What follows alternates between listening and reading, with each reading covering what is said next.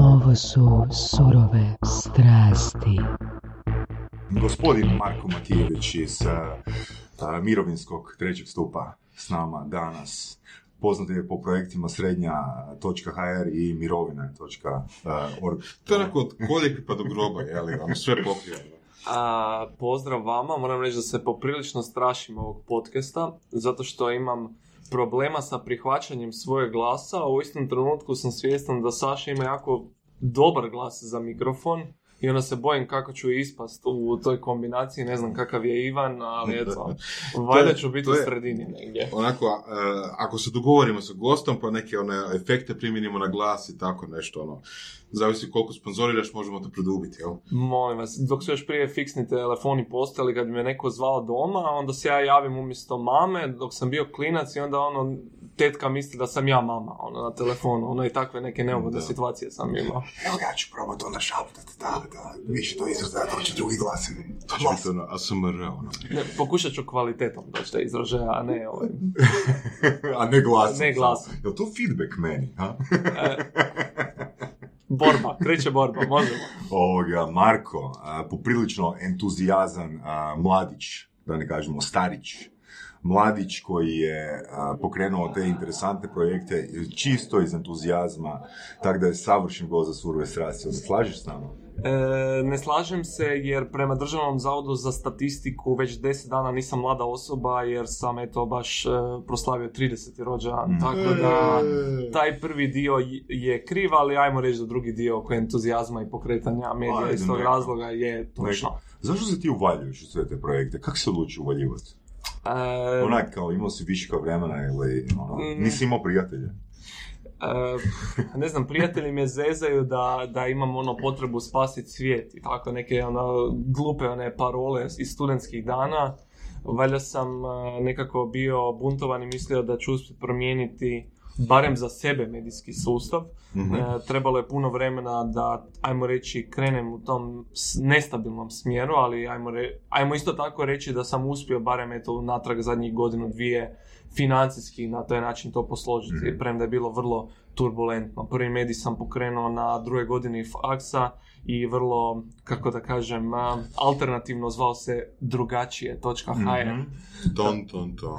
I bili smo vrlo drugačiji, naravno odmah smo tad bili već kao studenti prepoznali štetnost i utjecaja Zdravka Mamića, drugih pojava u Košarkaškom savezu, bili pro Gaddafija, mislim isto u tim trenucima, ono, libijskog, ono, a danas svi govore Gaddafi, pa nije to ni bilo tako loše odnosno ovo što danas imamo dolje. Znači, voljeli ste ga prije što je bio cool. Da, Da, da, mi smo uglavnom imali neki ono stav da sve što voli mainstream, mi smo drugačije ha er, ne možemo mi sad gurati to. Znači kad nešto prestane biti mainstream, onda mrzite to nešto. Da, da, da, to je bio neki takav ono džir, ono kao ono, idemo napisati nešto protiv McDonald'sa, onda samo zato što je McDonald's mainstream, onda eto mi da vidimo, jer nema tog u medijskom prostoru, kao mm-hmm. ne možeš pročitati tekst ozbiljan o, o... protiv McDonald's. Protiv McDonald's, ono, premda sam bio prošli tjedan tri puta u McDonald'su i fakat se jako grozim toga, a u zbog, istom... Zbog parkinga? Ne, ne, ne. Bio sam zbog cheeseburgera, a u istom trenutku doma na, u stanu imam McDonald's cheeseburger star šest godina otprilike, koji se samo sušio i ono i dalje je isti. Otprilike. Mo, skoro bi da se malo ono sode bikarbone stavi, mislim da bi mogao ići u reklamu. To je ono za one situacije kad recimo ti se ne da izaći iz uh, kuće ovoga, otići u McDonald'sa, ono, nikad, nikad još nije se dogodila se ono, takva krajnja nužda. Da. Ali ako dogodi se, evo, backup hamburger je tu. Vizualno izgleda da, isto, da. Znači... Koža za koža, onako visok si, a onda kako Srednja ha er? Mislim, bio si student, si izašao iz srednje, zašto Srednja ha er? Zašto ne student druge godine ha er? Zato što bi to bilo poslovno vrlo glupo, jer ne idu svi na faks. Kako si ti onda znao? Kako si ti onda znao što je poslovno pametno, što je poslovno glupo? Pa zato što je vrlo jednostavno promotriti samo okolinu oko sebe i da ne idu svi na faks. A devedeset devet posto ljudi ide u srednju školu i to su formativne godine koje su svima bitne i svi se vraćaju na njih. A faks ne moraš upisat, nije, ne moraš ni srednju da budemo posve točni, mm. ali ipak devedeset devet posto ljudi ide u srednju školu, završi i e, lagano je na to nadograditi priču faksa, a mm-hmm. obrnuto bi bilo puno, puno drugačije. Što znači nadograditi priču faksa? Pa na početku zapravo je bilo samo ono kao Srednja ha er usmjereno prema tome, onda su se krenule vezati priče vezane uz fakultete, mm. vezano uz onda upise u srednju školu, što ti se veđe na osmi razred, pa onda se tako širi publika i to je neko Super. vezivno tkivo ono na obje strane, i mlađe, prema mlađima i prema starijima. Ali nije ti palo na pamet da napraviš recimo osnovna ha er? E, imam tu domenu zakupljenu. Okay. Tako da, to, to je još jedan backup. Ne, ne, znači sad kad, kad, kad, kad si imao koliko, dvadeset tri godine si napravio Srednja ha er, onda kad će imao četrdeset će onda napraviti portal osnovna ha er. Ja sam se osigurao već sa, sa bitnim uh, poglavljima života sa prije dvije godine kad sam pokrenuo Mirovina ha er, tako da... Da, da, da, da, da, da, sad samo, sad samo još koja je osnovna, znači vrtić ha er i... Uh, middle age crisis dot h r. Da, da. Imam, imam, neću lagati, imam uh, zakupljeno par zanimljivih domena. Mm, a, poput, a, poput. Evo, osnovna ha er, mislim da je to dosta zanimljiva domena. Uh, imam ih još par za nešto što bi pokrilo uh, period uh, između srednje škole i mirovine. Međutim, za sad sam odlučio ispuniti san svakog hrvatskog srednjoškolca koji zapravo kaže, ja ne želim ništa raditi, ja bih ti odmah u mirovinu, eto ja sam uspio nekako Bravo, to, to napraviti. Ti si, ti si napravo onak razmišljao biznisu ko Benjamin Button, ne? Skoro. Pa... Bez komentara. A, imaš neke brojke? Kako izgleda srednja ha er u brojkama? E, srednja ha er u brojkama je dosta dobro zapravo zadnji period. E, Čitanost, ajmo reći, sedmi mjesec je bio sad najčitaniji u povijesti portala, to je bilo prema Google Analyticsu skoro sedamsto tisuća unik posjetitelja wow. u mjesecu, Gemius audience skoro četiristo tisuća unika, a, i to su onako dosta lijepe brojke. Mm. U istom trenutku kolovo za Mirovina ha er je bio isto tako negdje sto pedeset tisuća unika i na Gemiusu negdje sto trideset tisuća unika. Nice. Tako da... No, mislim, čudno je, mi smo se bojali za surove da ljeto će biti slabije, ali zapravo ono, kako objašnjavaš to da je ljeto zapravo kad medij, ljudi iz medija kažu ono da je pad, da je srednja ha er imala rast zbog upisa u škole ili što? Jer mislim logično bi bilo da ima u četvrtom ili petom mjesecu mm. više posjeta zbog... Inače su najposjećeniji mjesec je bio šesti mjesec, mm-hmm. uvijek, jer su tad upisi, da. Tad su ispiti mature. Ove godine se to produžilo na sedmi i nikad toliko dobre rezultata nisam imao u kolovozu, što je bilo full čudno. I nije mi jasno, sam malo gledao, vidio sam da i drugima dobro ide, da nije ono sezona kiselih krastavica u digitalu, zato što danas jednostavno u odnosu na prije pet šest godina e, ljudi e, provode vrijeme uz digitalne medije sve više na mobitelu, a mobitel ide s tobom na plažu za razliku od laptopa koji ne ide s tobom na plažu. Mm-hmm. I meni je stvarno za jedan, ne znam, mislim da je bio prošli Weekend Media Festival, su me tražili neku izjavu kao za mobile user i onda sam išao izvlačiti neke podatke i toliko se radikalno promijenila struktura posjetitelja. Znači, govorimo o prošle godini, minus pet godina od tada, mm. e, tad sam imao sedamdeset posto prometa na desktopu, e, danas imam ono dvadeset ili trideset posto mm. posto prometa na desktopu. Znači, ono, totalna promjena načina ono, publike kako dolaze do vijesti. I onda kad je to tako, onda zapravo samo ne ideš na mobitel kad te sunce baš udara između suncobrana na plaži, mm. da ne možeš baš vidjeti ekrana, inače si zapravo ono plugged in all the time. Da, da meni je iznenadio jedan feedback na surove strasti, jedna žena koja je napisala članak za školski portal je e, poslušala čak stotinu podcasta preko ljeta. Jedna osoba, ne? Po stotinu podcasta surove strasti. Tako da, plaža i sve to skupa. Leć na plažu i slušaš podcaste. Da. Um, pa zapravo da. Zvuči ok. Da, da. No, to, je, to je jako dobar medij. To, je, to, je, te su brojke bolje od nekih ono puno razvikanijih imena.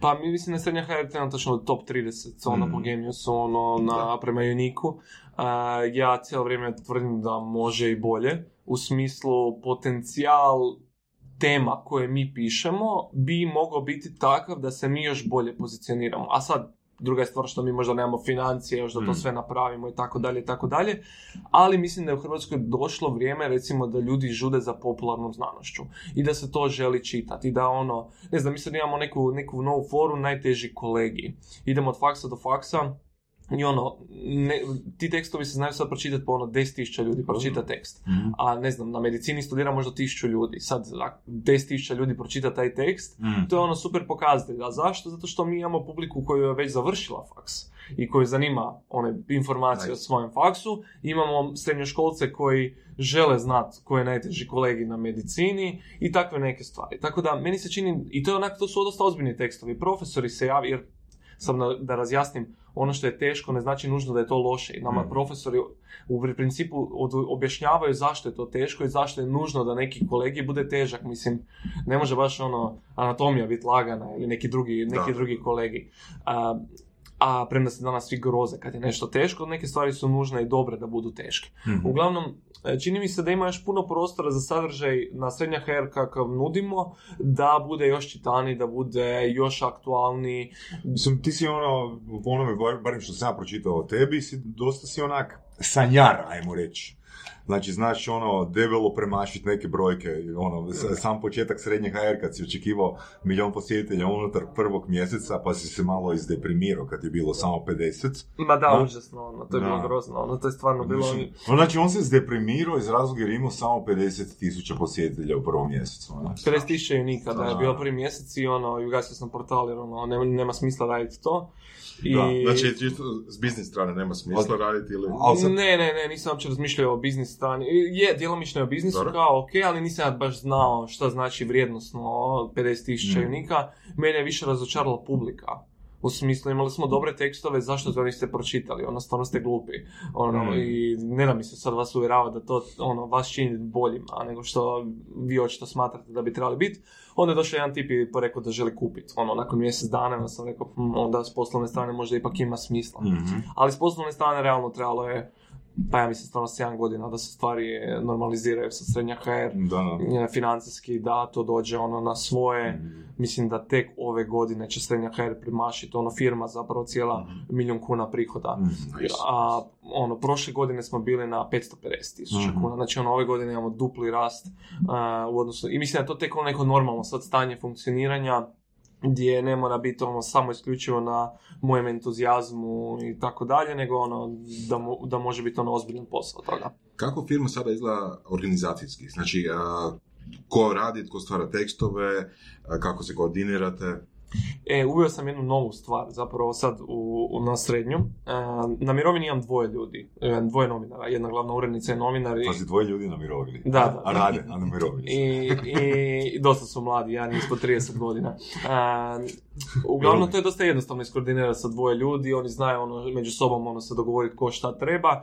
Na Srednja ha er je malo drugačije jer ima ono, već nekoliko stalno zaposlenih ljudi, ima dosta studenta i srednjoškolaca koji pišu neke teme s vremena na vrijeme, zaduženi su za neke stvari i on, imao sam užasno velikih problema sa time da kad mi neko nešto kaže, da mi to ne ispuni, da ja ne mogu pratiti di šta kako. Pa zapravo sam te to htio pitati. Znači, na početku, naravno, morali ste krenuti ono volonterski, s nekom vizijom. Ono. Kak je, koje si sve taktike, strategije koristio da motiviraš ljude na pisanje, na to da budu dosljedni? E, ping pong stol sam imao u redakciji, mm. znači to je bilo, i kava je bila besplatna, ali ne ona kava sad neka ono vrećica ili ne znam šta, nego je baš bio ono automat za kavu, oni filtri od dvije tri kune po kavi, ono baš da. ono fino. I onda ono sam skužio da sam svaki mjesec u minusu tristo četiristo kuna, petsto sa kavama, a da je ljudi napisali deset tekstova i da igraju ping pong i piju kavu cijelo vrijeme. Ali to znači da su ljudi bili u uredima. Bili su u uredima, ali su niš radili. To je ko onaj Glenn, ali... Glenn Rose mogao je onakvim staviti sliku. Put that coffee down. Da. Coffee is for writers only.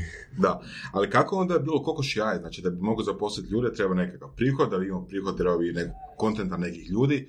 Kako si taj dio rješavao?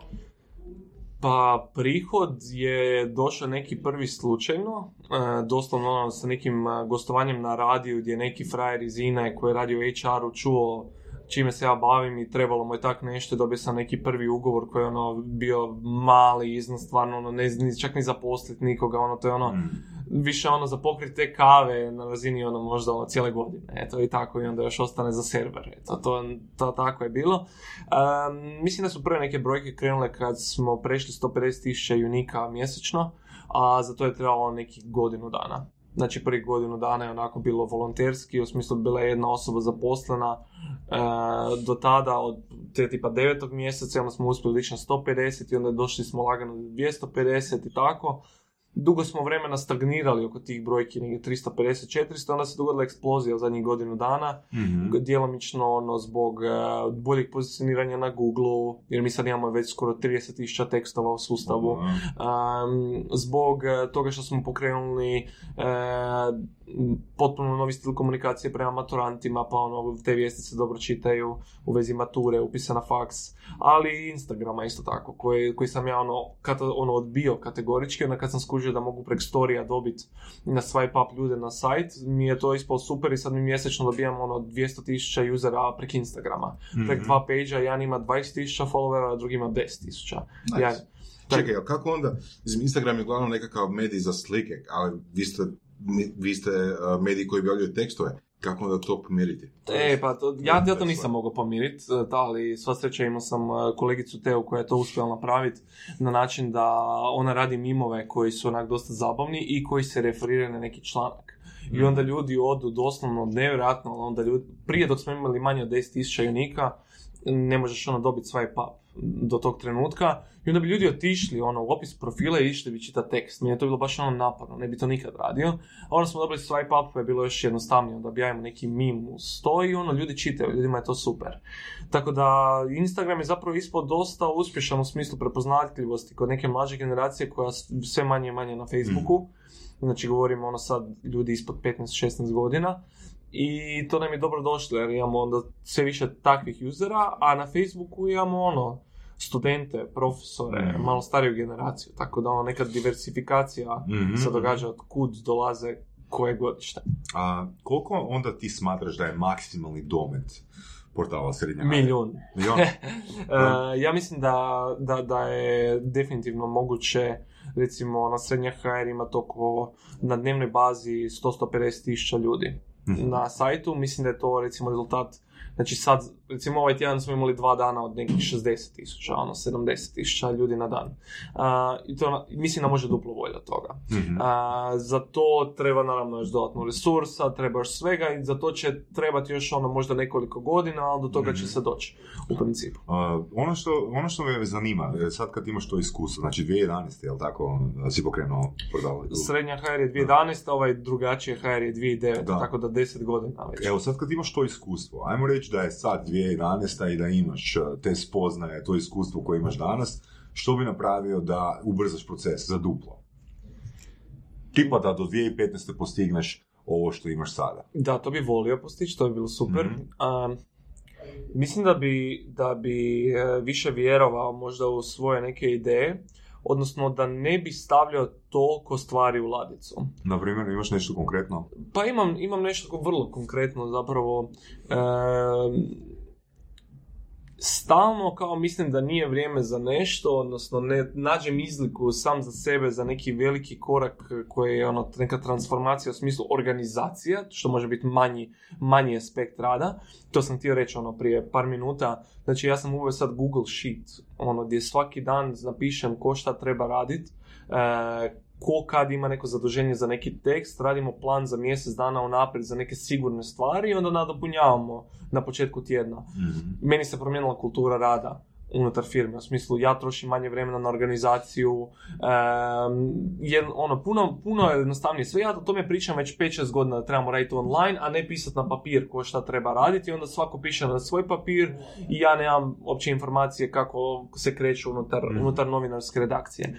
To je onako jedan mikro primjer, ali taj mikro primjer mi je sad dao da ljudi pišu više tekstova jer znaju što trebaju raditi i kada trebaju raditi, i ja znam kad što treba, imam više vremena za neke druge stvari. To je neki mikro, mikro primjer. Ima jedan, ajmo reći, masovni. Ja sam zapravo dok sam kretao mislio napraviti jedan sustav lige, e-lige, kvizova i tako dalje. Um, I onda uvijek jedna, i tražio sam od jedne banke dvjesto tisuća kuna, doslovno sam pokucao na vrata i rekao ovo tu je brutalna ideja, znači mi, ja, ja želim napraviti e, sustav kviza online za battle razreda, ono, o kemiji, da se klinci mogu ono fajtiti koji razred je najbolji u kemiji, matematici itd. itd.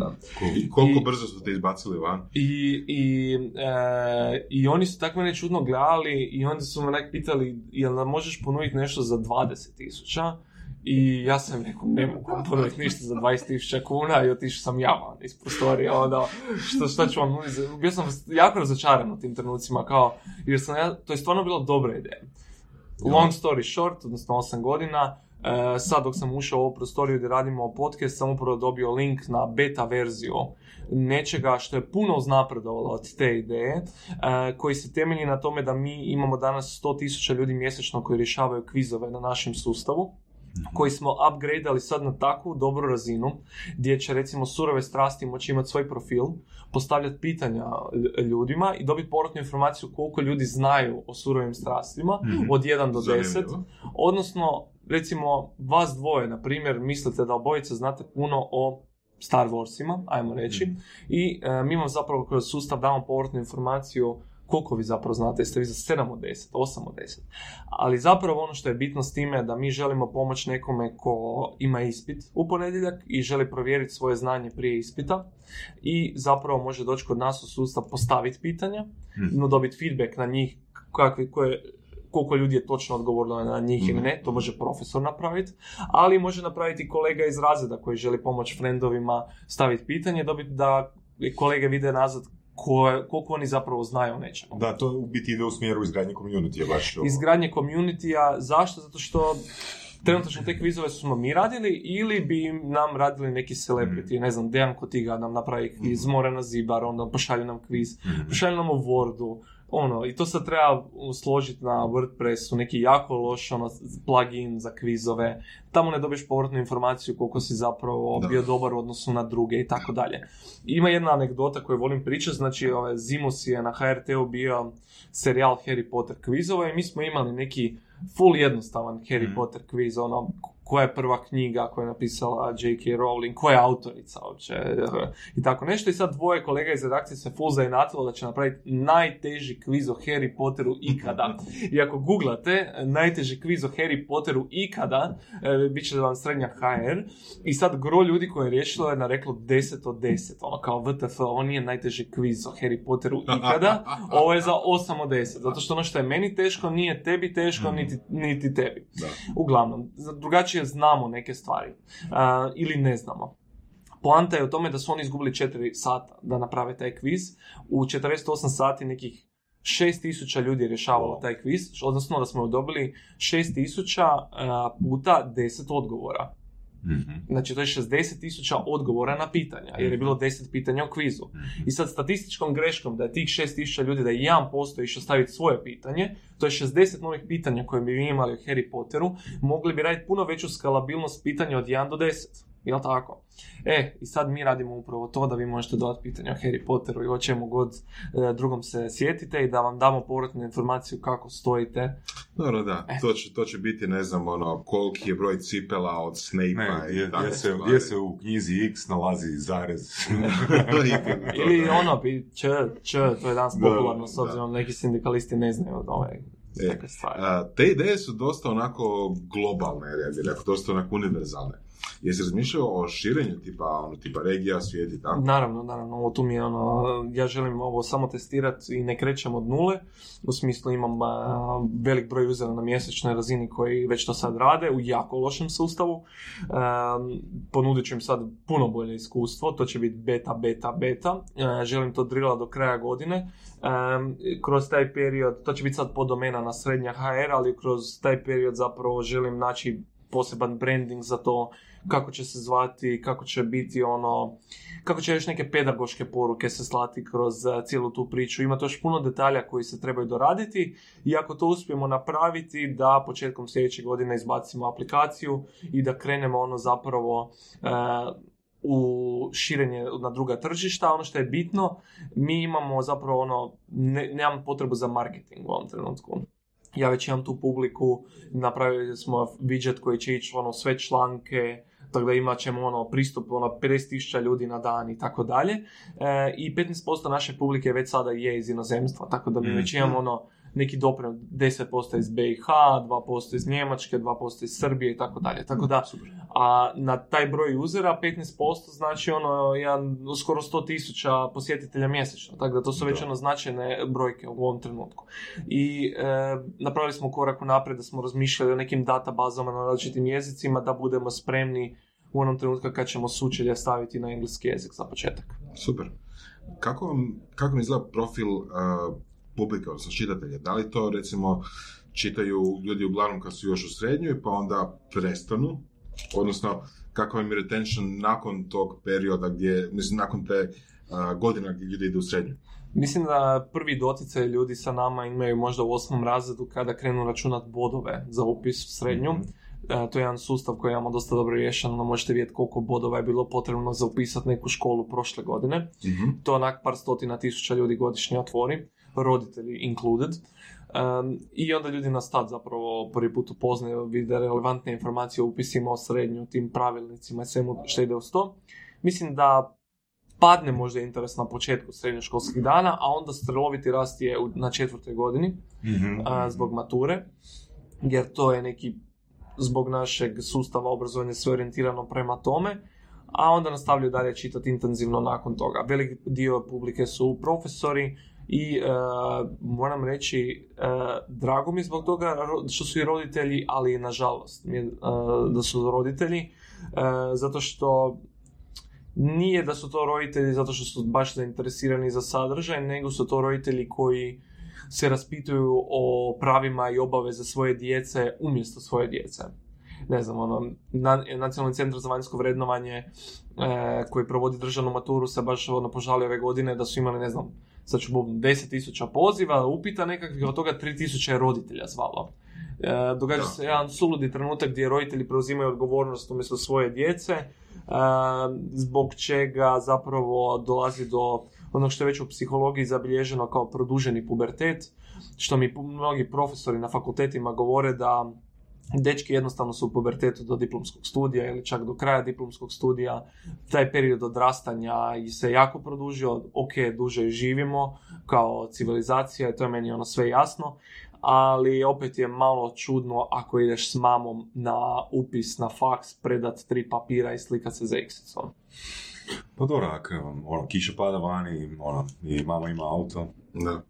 Pa dobro, to je neka stvarno, mislim, toliko kreta opisivanja. Neću ići, ono, idem po kiši ovoga na prijemni ispit, jer ono, je malo. Bilo među osam tako, zato, mislim, to je bilo normalno. Mislim, ono, kad sam se upisivao, kad su, jel, dinosauri hodali zemljom, Uh, svi su išli sa roditeljima upisivati. To je da, bilo normalno. Ono, izvan Zagreba, da, mislim da i u Zagrebu isto. Pa ne znam za Zagrepčan, baš kovič. Ja jesam isto izvan Zagreba, ali ono, bilo je koliko, koliko je bilo nas, koliko je bilo roditelja. Baš ono, fizički u zgradi. Fizički u zgradi, da. Ok, možda sam ja pretjerao sa ovim, ne znam. Ne, ali... možda se vremena promijenila, hoću, hoću reći, možda to sad nije potrebno. Možda je drugačije, mislim, naši roditelji, ne znam da li su išli sami ili su išli opet sa nekim i tako. Treba pitati. Vidio sam jedan super tweet, mislim da je cura bila iz Srbije koja je to tweetala, kaže, frendica uzela uh, slobodni dan na, na poslu, da dijete otprati ono školu kao prvi dan škole, sve divno krasno, jedini problem što dijete ide prvi dan u srednju. Ok, to je, to je malo čudnikavo, da, da. Da. Uglavnom, eto, tako je nekak situacija sa tom publikom, na Mirovina H R je potpuno drugačije. A... Jel tamo isto roditelji? Ne, ne, on, ne, oni, ne oni se duže zadržavaju. Ne. Spore čitaj. ne, ne, nisu zabilježili još, imaju nula bounce rate. e, ima, ima jedna čudna stvar, znači, mislim da su oni glavni širitelji mržnje i fake newsa. Ko? Umirovljenici. Na primjer? Naprimjer? Naprimjer, da objavimo intervju sa Hreljom, veliki intervju sa njim kao predstavnik ono, stranka umirovljenika i ono, ok, ružni komentar, ružni komentar, ružni komentar, ono, ništa pozitivno, dobro, dobro, dobro, i onda se onak javi jednom neko, treba ga objesiti ispred staračkog doma, onako, vtf, ono, na Srednja.hr nikad nisam imao komentar, da treba predsjednika mladeži stranke ili predsjednika studentskog zbora objesiti ili ministricu objesiti negdje, tamo mi ona kao, joj, opet je neko poludio. Kao. I, I dosta često vidim toliko rigorozne stavove koje graniče sa, ma ne ono, sa zakonom, realno, ono, mislim, to je ono poziv na ono, mržnju, na ono, da ga treba objesti, mislim, to je baš ono za zatvor, ono, i, i vidim ono da oni jako puno komentiraju, a u istom trenutku da imam više komentara na neki tekst, odnosno koliko je tekst čitan. Govorim sad o Facebooku, o Facebook Aha, uh, komentarima. Uh, umirovljenici da više komentiraju. Da, da, znači... Znači engagement mirovine... Engagement mirovine H R je takav da je na jedan post na mirovini... Zanimljivo. Znam dogoditi se ono da ima tristo reakcija, dvjesto komentara i pedeset šerova, što mi treba na srednjoj da skupim dva tjedna. Na službenom no. page-u od Srednje H R. Na Instagramu engagement je brutalan od, od srednje mm-hmm. i od ono, državne mature, te drugi page.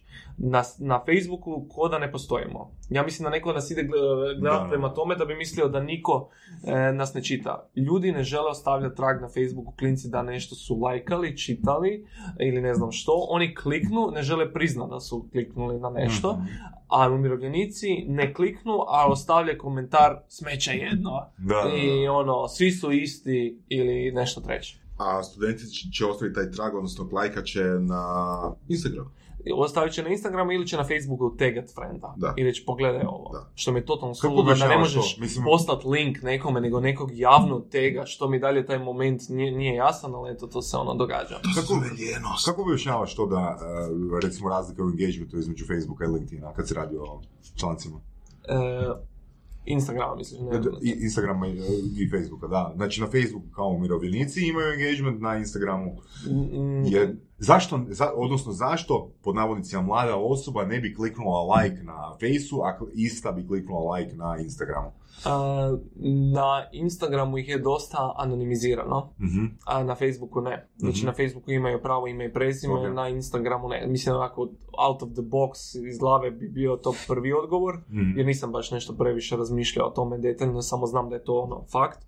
A, druga stvar što možda imaju... A, rodbinu na Facebooku, a na Instagramu nemaju, mm-hmm. a, da je to ono možda drugi razlog i što zapravo cijeli generacijski njihov shift se dogodio na neki, neki drugi kanal, na Instagram, Snapchat za još mlađe generacije ili ono na YouTube za gledanje videa. A Facebook nije jednostavno uh, mjesto gdje se održava kao forum razmjena mišljenja. Prije to je bio ono, znači, mm-hmm. neki forum razmjena mišljenja i tako, objaviš neki status. Mm-hmm. I, I danas je Facebook zapravo vrlo i dalje ostao politički, u smislu, ono, ne iznenađuje me kad no. neko šera neki link s medija i napiše neko svoje mišljenje o tome i kaže to to i povede se sad rasprava ispod toga. A, a ta generacija nema mišljenje o brojnim temama. Odnosno, ne žele se petljati, to se njega ne tiče, premda naravno da ga se tiče, ali nije svjestan još da ga se tiče jer je u pubertetu i dalje ili produženom pubertetu sa dvadeset pet. Zanimljivo. I tako dalje. Misliš da je znači ta anonimizacija, odnosno kvazi anonimnost na Instagramu i tim platformama glavni razlog za... Pa, glavni razlog plus što se osjećaju sigurno možda da je tu njihova generacija. Mm-hmm. Ono, nemaju nekih outsidera na, na, na toj mreži koji no, bi... On... Pro meni je to logično, recimo, ono, ja osobno sam aktivan u zatvorenim grupama, ali nisam aktivan na svom profilu na Facebooku. Da, da, Zatvorena da, da, grupa, ono, da, daje neku da. sigurnost, ono... Ali, hoće reći nešto drugo. Mislim, glavno se spominje to da je možda glavni razlog Za, zašto ljudi prelaze, zašto mlađe generacije idu na neke druge platforme, je zato da pobjegnu u principu od svojih roditelja, odnosno od starijih generacija. Da, da, da mislim. Misliš da je to isto nekakav efekt? Da, da, da, pa to je ono što sam pokušao reći, znači tamo neka zatvorena zajednica u smislu mm. njihovih prijatelja, generacijska za, mm. zatvorenost, ono, nema ono tih tetki iz Njemačke, ono, da. koje te prate, ono, da. tamo, a ovo tu je da kao imaš sve na jednom mjestu i tetku da. i tako dalje. A, mislim, to će onda ići normalno tim tijekom da za, ne znam, pet ili deset godina će imati ono, ta ista generacija svoje tetke na Instagramu umjesto svoje tetke na Facebooku. Moguće, i zato dođe onda Snapchat koji je fakat kompliciran da. za koristiti i, i onda ga koriste ovi još mlađi. I oni ga namjerno naprave kompliciranim da ga učine nedostupnima, mm. boomerima i ne znam kome. A, ali meni je interesantno još jedna, jedna stvar što je Facebook, kakav god da je da ajmo reći da je Twitter najinformativnija društvena mm-hmm. mreža, u smislu ono neka to the point, nešto malo znakova, link na neki članak i tako dalje. Facebook je onako polovično, možeš staviti sliku djeteta, psa, skupiti lajkove, a možeš i šerati link i napisati politički komentar. Na Instagramu ne možeš napisati politički komentar, šerati neki link osim ako imaš swipe up, ali to se ne radi tamo. Mislim da to mladima odgovara, kao politika to je za starije, to se nas ne tiče. I zapravo taj način ono, komunikacije tamo je vrlo ma, bazičan. Ono, baš je, mislim, poglupljujuće. Meni, ja imam jednu tezu o načinu komuniciranja mladih. Um, zašto je došlo do porasta nepismenosti ono, među, među mladima? Zbog toga kako oni komuniciraju. Prije, ono, sad ajmo, ono, history lesson, ono, malo to the back. Mm-hmm. Znači, ono, imaš ono pismo, moraš ga poslati, znaš da treba dva tjedna da stigne na drugi kraj, ono, zemlje, svijeta, Europe, čega god. Ti ćeš pomno izabrati svaku riječ, mm-hmm. bit će ono nešto što ćeš čuvati u arhivi, u ladici, nećeš ono to baciti.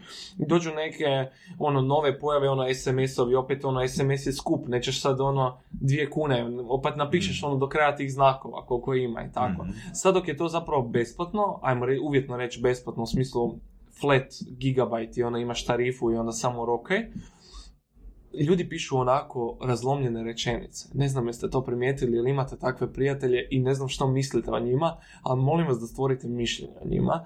E, jako je čudno... Dinosauri nemaju takvih... Ja, jako je čudno kada netko razlama svoje misli da rečenicu prepolovi na dva dijela i da stišće enter.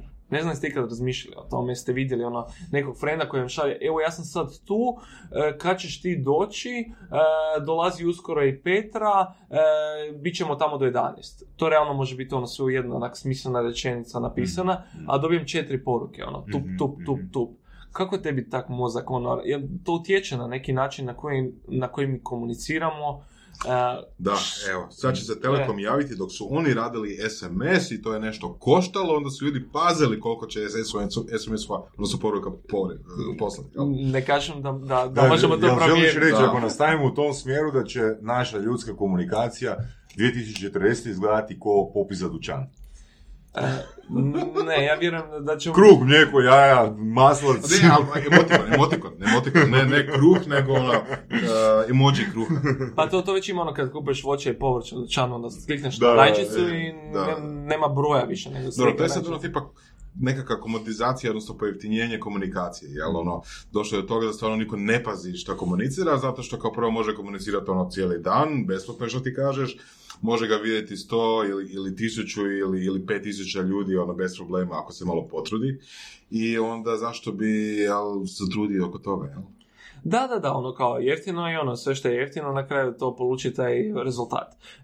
Kažem, nisam ja sad, ono, ne govorim ovo tu sad, ono, da sam kiva na cijeli svijet. Ja samo pokušavam shvatiti kakve su neke stvari mm-hmm. i što možemo napraviti da... Zapravo prvo prepoznamo neki problem i onda da krenemo utjecati na njega. I jedan Telekom, ne znam je li to dalje imaju, ali su imali jednu foru aplikaciju da klincima daju dodatni megabajt ako, da, da. Kad otključaju telefon, mm-hmm. ako kažu je, je, točno, ali tako nešto. Tako, to meni je bilo fakat cool, evo, to je stvarno bila onak dosta dobra ideja, ono, respekt za to, onako, neko je znači prepoznao taj problem o kojem ja sad tu pričam i odlučio nešto napraviti.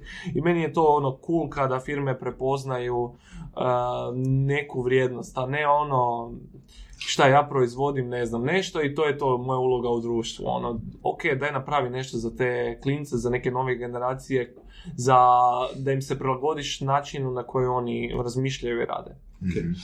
Tradicionalno se ljudi, mislim, studente, nagovaralo da čitaju klasičnu literaturu da bi bili bolji u izražavanju. Znači, ono, čitaj, ne znam, pola kile Dostojevskog na dan da bi se bolje izražavao. Što misliš o tome?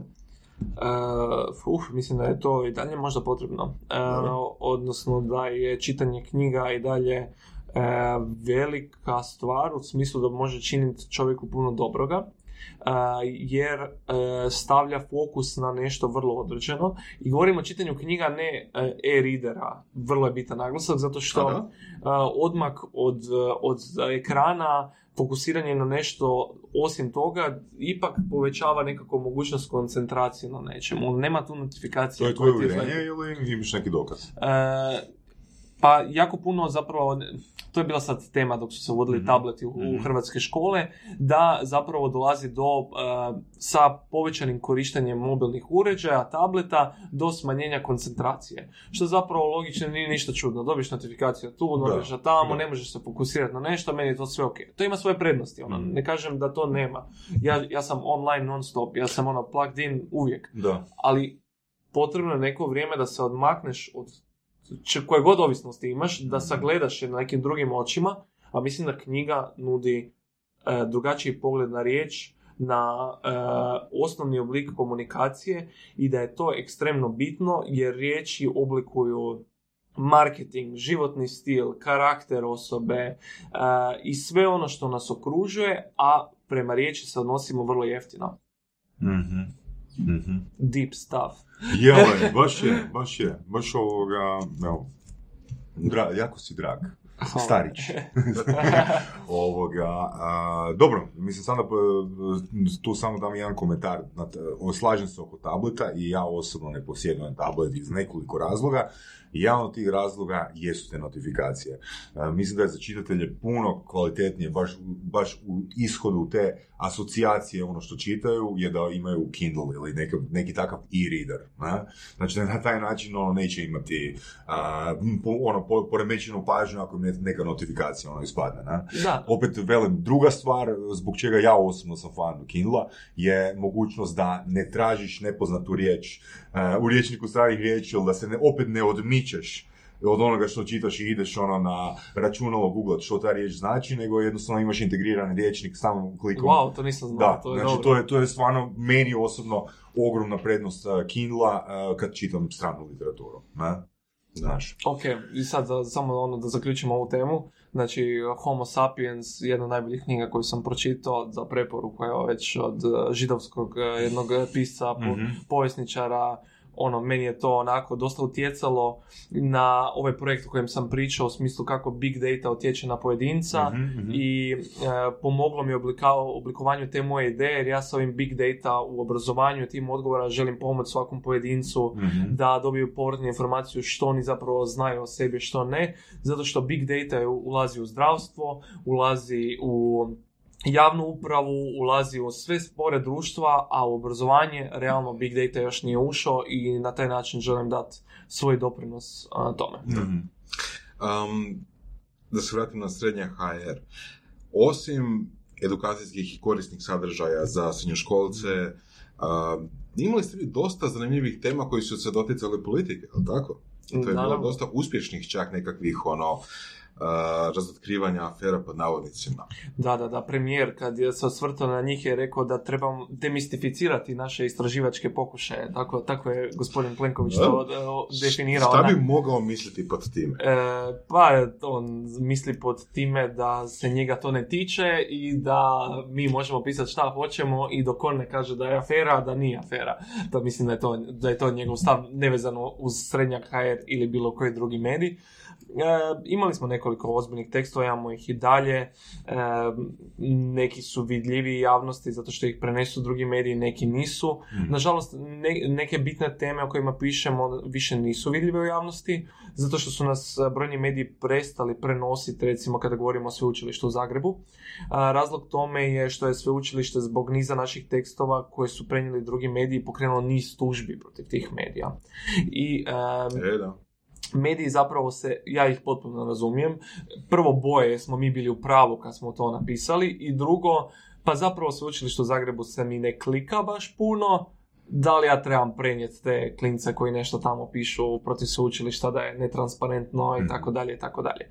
Tako da ajmo reći da tu nam je možda doseg pao na neku šir, širu populaciju, ali mislim da stalno imamo neke ono tekstove koji izazivaju revolt, ono, interes javnosti, ne znam, ovaj tjedan sam se zakačio s dva ravnatelja, oni nisu bili normalni, ono, tražili su ono čuda da maknemo tekstove i tako dalje, a to su neke lokalne priče iz Sinja, iz Slavonskog Broda, što realno ne zanima neku širu javnost. Slavonski Brod negdje. a, ali eto, do, došlo, je, došlo je do ravnatelja, a ovaj traži da maknemo tekst, ovaj zove šta ste to objavili, objavili smo ono što je rekao, a rekao je klincima su dali uputstva krive udžbenike da kupe. E, I ja mi zovem ravnatelj Doroka je bilo, on kaže, gledajte, ja sam ravnatelj tri tjedna, to je greška priješnjeg ravnatelja, ok, dobro, dajte nam recite nešto ono o tome, pa eto, ako djeca imaju četrdeset kuna za kavu, imaju i onda i za udžbenike. I onda mi to napišemo i naravno klinci ono polude u školi, šta je ovo, kakva je ovo izjava. Okay, tako, dobro, da eto, ali nije baš strašna izjava. Ne? Ma nije, nije strašna, ali je neugodno u smislu ono, prosat se pepelom i ono, ja, bi, ja mislim da bi bivši ravnatelj trebao platiti te udžbenike. Ja mislim da našem društvu da. nedostaje odgovornosti. Doda. Da mi stalno pričamo o tome kako je na nekom radnom mjestu, treba ovo, treba ono. I vežemo mm-hmm. uvijek neke stvari uz neko radno mjesto, e, na primjer ono, veće plaće, e, jednakosti ono, u muško-ženskim odnosima. I'm all for it, samo da promijenimo e, radno mjesto u ishode na radnom mjestu mm-hmm. i da imamo ono prema rezultatima. Mm-hmm. Ono to. Bro. I onda kogod, e, kakav god prefiks imao, neka dobije plaću veću ili manju. Mm-hmm. Evo sad jednog uh, vrućih pitanja. Ne mora biti, ali eto. Um, s obzirom da ste objavljivali takve tekstove, s obzirom da većina tih tekstova je, koliko ja baš znam, dosta potkrijepljena. Radio sam u sveučilištu i da. Ovaj, je, to, kakav... je to kao isprika javnosti sada isto? Kajem se, kajem se. Da, dao sam otkaz. Ok, oprošteno. Ovaj, uh, koji impakt je to imalo? Aj, aj. Um, Jel da? Imalo je impakt da ja shvatim da postoji neki plafon sa time. Uh, mi smo ga pomaknuli i svaki tekst može pomaknuti taj plafon impakta. Uh, međutim, čini mi se da je najveći problem što mi se čini da mi nemamo konkurenciju, koliko to bilo god glupo. Odlična rečenica. Odlična rečenica. Znači, najveći problem je to što nemate konkurenciju. Da, neće, niko drugi ne napiše tekst o sveučilištu koji mm. mi nismo prije napisali. Da. I to znači nema follow-upa? Koje su posljedice neimanja konkurencije? Pa jednostavno, ono, prvo, ono, mediji se zatvore kad drugi ne pišu, mi, ono, ne trajvamo da, ono, mi dobijemo nešto prije. Naravno da postoji, ipak neko sporadično nešto napiše mm-hmm. i tako dalje. Ali ne postoji, ono, specijaliziran, ima nekih stvari, ono, za mlade, neki, ono, youtuberi i tako dalje, neki me, o, web portali, ali niko nema te neki gard da će on sad isto svađati sa nekim ravnateljem u Slavonskom Brodu i, ili u Sinju i tražiti četrdeset kuna, to ovo, ono, i onda ispadne neko da smo mi tu sad solujem, da smo ludi, ponekad mislimo što uopće ovo radimo. I to što nema ono neki drugi medij da ga pročitaš jutro, ajme mediji oni su objavili prije nas, ono kao katastrofa, sad imaju klikove, dolazi im promet i tako dalje. Nema natjecanja. Nema nikakvog natjecanja. To je baš ono dosta, dosta loše, jer svaka škola i svaki faks ima neku priču, pozitivno i negativno. Mi ne stignemo sve ispratiti. Ja da imam trideset milijuna zaposlenih, ja ne bi mogu sad pratiti što je u ovom svijetu mladih, na primjer, na primjer, dobiti od mladih baviti sam akademski sport, ono i srednji srednji školski sport, s Hrvatskim savezom i baviti samo samo sport, da će možda košati svoj grale grada, da ode da ode na rovina, na tekst, tekst, ono, to je bilo, to je bilo moguće, zato što sportske novske imamo s tim petnaest godina, i onda kolege, kolege, par godina rekli da rekli da smo bili podjedni podjedni omer, oni ne rade ništa, ali mi barem objavili objavili, jer bio nešto tako, znači niko ne pravi, a to je zapravo nakon olimpijskog odbora, nakon paraolimpijskog, uh, Hrvatski školski savez je savez sa kojima dobija najviše novaca iz proračuna i sto šezdeset tisuća učenika godišnje prođe kroz neki oblik natjecanja. I mi nemamo specijaliziranog novinara koji tu kuži stvari, mi smo pokušali, dali smo sve od sebe, nažalost napisali smo par tekstova negativnih po savezu od netransparentnosti i ne, neorganiziranosti, onda, na, onda su nam i zatvorili vrata malo i tako dalje i tako dalje. Kod mene to niko ne čita mm-hmm. i onda, a zašto niko ne čita? Jer nema publike uopće odgojene, mi pokušavamo, ali da sad ima deset medija koji to rade, da svako uzme dio kolača, da povećamo da. interes, evo da bi bilo i meni lakše. I to je problem e, nedostatka mm-hmm. konkurencije. Da. Da li možda znaš da li je bolja situacija u a, boljim zemljama? Znači tipa ono, da li...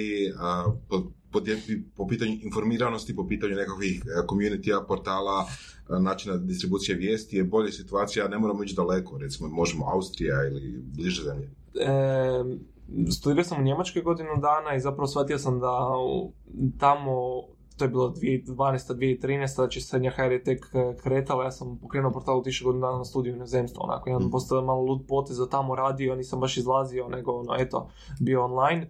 I shvatio sam da ni tamo baš nema nekog medija za mlade jakog, e, da nema zapravo općenito istraživačkih medija, u principu.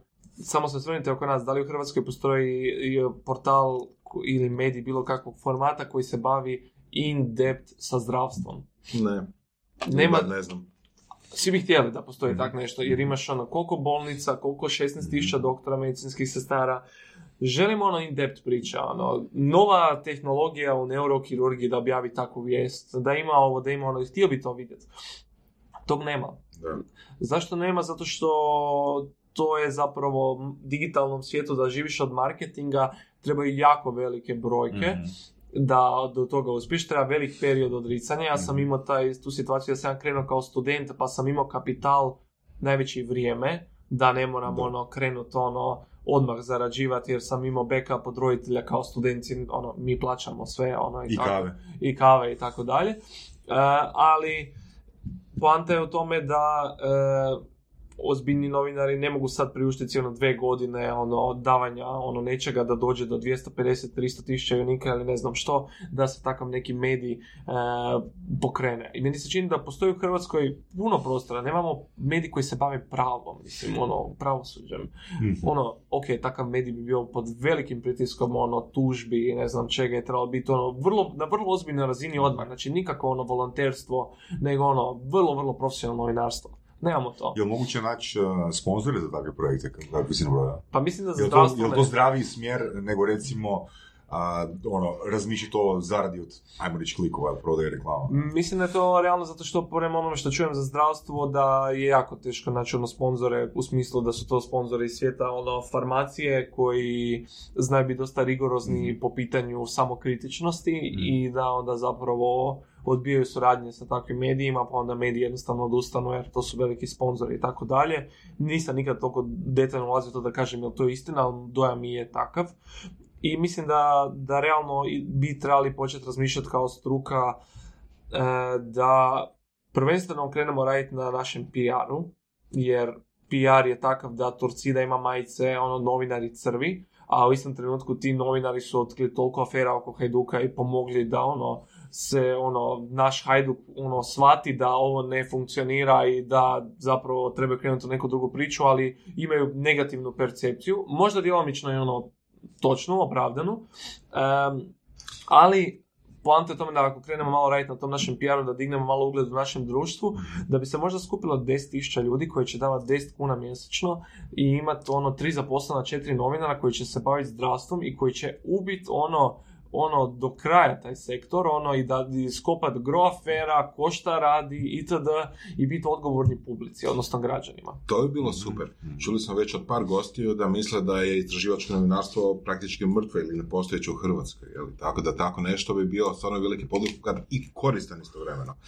Da, ali sam... minus e, istraživačkog novinarstva je to što ako ti uložiš svoj mjesec dana da istražiš neki tekst, jača platforma taj tekst prenese. I nitko ne gleda, nitko ne gleda gdje, ko je izvor, ono, ko je novina. Ljudi, ljude interesira samo sadržaj koji su dobili. Praktički ve, ve, veće platforme, jači mediji će po, po, ono, pobrat sav šlaga, tebi ono ostanu ostaci toga, posao je cijele tvoje, na?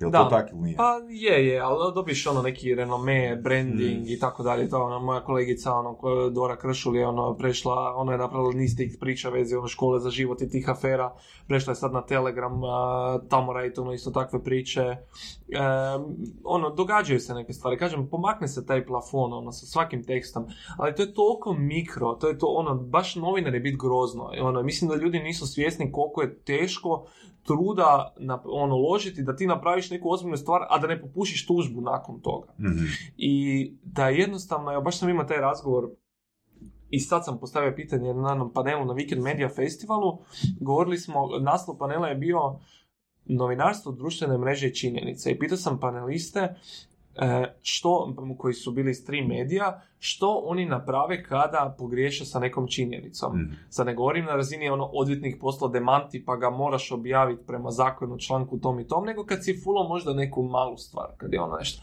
Onda jedna kolegica kaže da pobrišu to sa weba, da se nadaju da niko nije vidio. Mm-hmm.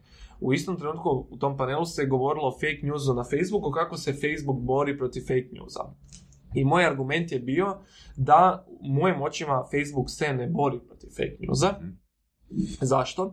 Recimo, makne milijun nekih postova i ja ne dobijem notifikaciju kao korisnik da sam ja prije tri dana vidio fake post, evo ga, i lajko si ga, i lajko si ga vidio, dovoljno vidio, upozoravamo vas, vidjeli ste ga, evo, pročitajte šta, to je fake news, mi smo ga maknuli. Mm-hmm. Facebook to ne radi. Mm-hmm. Znači, kako je, što meni znači kad sam ja već vidio da, nešto, da. lajkao, šerao, ti moraš otići na taj post i vidjeti da ga nema više, jel mm-hmm. tako? Mm-hmm. Ali ja nisam dobio informaciju da, da, da je nešto krivo. Uglavnom, to je veliki problem i ja mislim da, da je sustav notificiranja ljudi jako bitan, ono da kažeš da si nešto pogriješio. Mm-hmm. I govorim da imaju mediji problem sa time, kad nešto fulaju da kažu da su nešto fulali, jer je ego trip ono dosta veliki, boje se reakcije i tako. A mislim da bi ljudima to bilo cool. Mislim da je jedna od najcool stvari u medijskom svijetu imao Večernji list. U, govorimo u prošlosti ovo, mm-hmm, jer je imao. Oni su imali jednu fantastičnu novinarku koja zapravo nije bila novinarka, nego je njezina titula bila zastupnica čitatelja, Ružica Cigler, i ona je zapravo kritizirala svoje kolege iz Večernjeg lista kad bi neko nešto napravio krivo. I to mi je, ja, znači ja sam odrastao na njezinim tekstovima, mm-hmm, kao čitatelj, da vidim što je neki novinar krivo napravio. Ona je to sve vrlo lijepo, nije to bilo nikakve ružne riječi i ona objašnjavala ljudima. To se dogodilo zato što kolega nije imao vremena, morao je to napraviti brzo, prijelom je do četiri i ono, aha, onda bi ja znao, aha, ok, pa da, ljudska je stvar, nije da. ono zloba neka u igri, nije ono teorija zavjere da, da. Uh, u pozadini. Ja nemam ništa tako na portalu. Ja, imam, ja sam napravio jednu stvar, mislim da to je jedini medij u Hrvatskoj koji radimo. Kad napravimo baš tak nešto, onda vidim da je ono malo ozbiljnija stvar, napravim e, nadopuna teksta na dnu, pišem na vrijeme ispravak teksta i kažem u, u prvom tekstu smo napravili, krivo smo napisali to, zapravo je ovo. Mm-hmm. I onak to je ok, to je ono solidna stvar, ali već neko ko je pročitao taj tekst teško da će se vratiti nazad na njega. Da. No. Nije, nije to, ali ono, ok, barem je onak duša čista, on svako koji je sljedeći došao, možda je vidio, mm. možda je ipak ta osoba, nekomu je javio, jesi vidio da su ono promijenili tamo, kao, nešto si da. ipak napravio, ono, u domeni mogućeg. I čini mi se da, i na jednom večeri, ono, koji sam bio jučer, razgovarao sam o tome da bi jako volio da e, zapravo počnemo obrnuti malo stvari, e, da... E, imamo e, ispitivanje novinara, zapravo da neki drugi ljudi ispituju novinare što rade. Naprimjer, zašto to govorimo, ovo je malo konfuzno zvučilo, morat ću malo proširiti priču. Bio sam na tribini Hrvatske udruge za odnose s javnošću, e, mene su zvali kao novinara, urednika i još je bilo tri četiri urednika i s nama je bio jedan P R-ovac koji je nas ispitivao što mislimo o P R-u. Okay.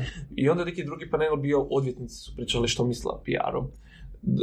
Doktori. Oni su pitali druge struke što misle o njima. Mm-hmm. Mislim da je bitno da pitamo druge, i novinari da moraju pitati druge struke, hej, ja mislim ovo o vama. I onda da mi možemo se obraniti, reći ono, ej, pa znate, to je tako. Uglavnom da postoji neki dijalog sa tom publikom i da je zato palo povjerenje u mm-hmm. medije, a moj najiskreniji dojam je ono da mediji su ti koji još ono čuvaju ovu državu na, na cjelini, ono u smislu od svih institucija da se ne raspadnu, da ne bude potpuni raspašoj i krađa, a u javnosti je percepcija ono da smo lopovi, ne znam šta. Što djelomično je ono tako, neko dobije neku lovu da ne objavi nešto i ok, kužim sve. Nije, to. Nema dima bez vatre. Odnosno. Da, da, nema dima bez vatre, ali ono u istom trenutku dosta je hrabro Torcide napisati ono majicu novinari crvi u kontekstu sve pozitivno što su mediji napravili oko Hajduka, Zdravka Mamića, Dinama i tako dalje. Da, ali bi onda trebalo malo bolje razlikovati šta je novinar, a šta je piskaralo, odnosno autor random tekstova. Jako teško kada vijesti dobivaš preko Instagram storija, ne znaš ni prepoznat s kojeg medija si to vidio i ne znaš je li to bilo Srednja.hr ili Jutarnji ili Dnevnik ili ne znam ko. Jako teško u tom slučaju kada e, vijesti dobivaš na taj način, a ne da imaš naviku ujutro otići, aha idem ujutro na Srednju i na Jutarnji i navečer ću ići na Indeks i onda ću zapravo znati otkud sam šta pokupio i pratit ću koji novinar je šta napravio itd. Mislim da na ovaj način, na koji način danas ljudi dolaze do vijesti, mm-hmm. da je jako teško prepoznat ono izvor. Da kad nekog pitaš za sat vremena, mm-hmm. priča, napravite test, kad vam neko kaže da je nešto negdje pročitao, pitajte ga gdje, meni da. dosta ljudi puta odgovore na Facebooku. Mislim, da, nisi, da, da, da, nisi vidio da, na Facebooku, da. vidio si link na Facebooku koji te odveo negdje mm-hmm. i nisi otišao. Mm-hmm. I ono, ljudi kao, ne znam, da, da. ne znam, da. kao, kak, pa kaj pričaš mi onda tu mm-hmm. neke, od, ne, kak je da ja znam. Očem. Ljudi su zavrljeli kontent, ali nisu autora. Da. Ne, ma ne, ne čak autor. Platformu, pravu platformu. Da, da ono, barem ime, dvadeset četiri sata. Marka, Marka smo posudili o, nakratko utjek u, u sredini Weekend Media Festivala. Ukratko samo, a, ono, možeš monolog održati. Novi projekt. Novi projekt je za startat će uskoro, ne želim davati ono ni linkove ni ništa, premda bi možda za početak... Jer audio, ne, ne možemo imati audio linkove. E, ba ne, zato što ne znam još gdje će biti, ali vjerojatno na kvizovi točka srednja točka h r, da tam će biti beta, premda to nisu kvizovi, nego nam je stvarno ideja, ideja otići korak dalje, napraviti ono što nam je država trebala napraviti, a to je e, standardizirane ispite koji će pomoći usporediti znanje nekoga, zato što je ozbiljan problem u ovoj zemlji što jedan profesor misli da je ocjena pet ovo, ne znam, ovo tu, ono, ne znam, ono, da treba zbrojiti pet jabuka, a neki profesor misli da treba ono, tri. I onda se ta ocjena razlikuje ono, jako, jako ono, dramatično, od, ne od škole do škole, nego unutar škole između profesora matematike. Mm-hmm. I jako je, kako da kažem, izazovno to, a mi u istom trenutku želimo napraviti to da damo točnu informaciju nekome ko se gdje nalazi, i, a ne da dobije šok na samom ispitu, mm-hmm. nego eto, da dan prije saznaju koliko možda vrijede znaju i tako. Nadam se da će publika to prepoznati i da će zapravo postavljači pitanja biti ti koji će dići taj community, jer je ovo proces gdje ne stavljamo mi pitanje nego vi. Tako da ako se javi neko ko će raditi pitanja o black metalu, onda ćemo stvoriti community za black metal. Ako ne, onda nećemo imati to. Tako da eto, hvala vam na slušanju, visimo vama i eto, idemo vidjeti koliko znate, odnosno ne znate. Odlično. Hvala ti, Marko, na tvom vremenu. Ono, iz mog kuta gledanja vrlo plemenite ideje i nadam se da ćeš doći do uh, svojih, svog milijona. Hvala. U više valuta, u više valuta. Bitcoin, Bitcoin, a sad je reći milijon Bitcoina bi bilo skroz ok. Za početak. Da, man, eto, da, do, dovoljno je, ma bit ćemo skoro, nećemo, nećemo. Slušali ste podcast Surove strasti. Ako vam se sviđa, lajkajte. Ako se slažete s gostom, komentirajte, ili ako se ne slažete. Ako imate pitanja za ovog ili druge goste, pišite nam u komentarima, šerite nas s prijateljima sa sličnim interesima i čujemo se u sljedećoj epizodi.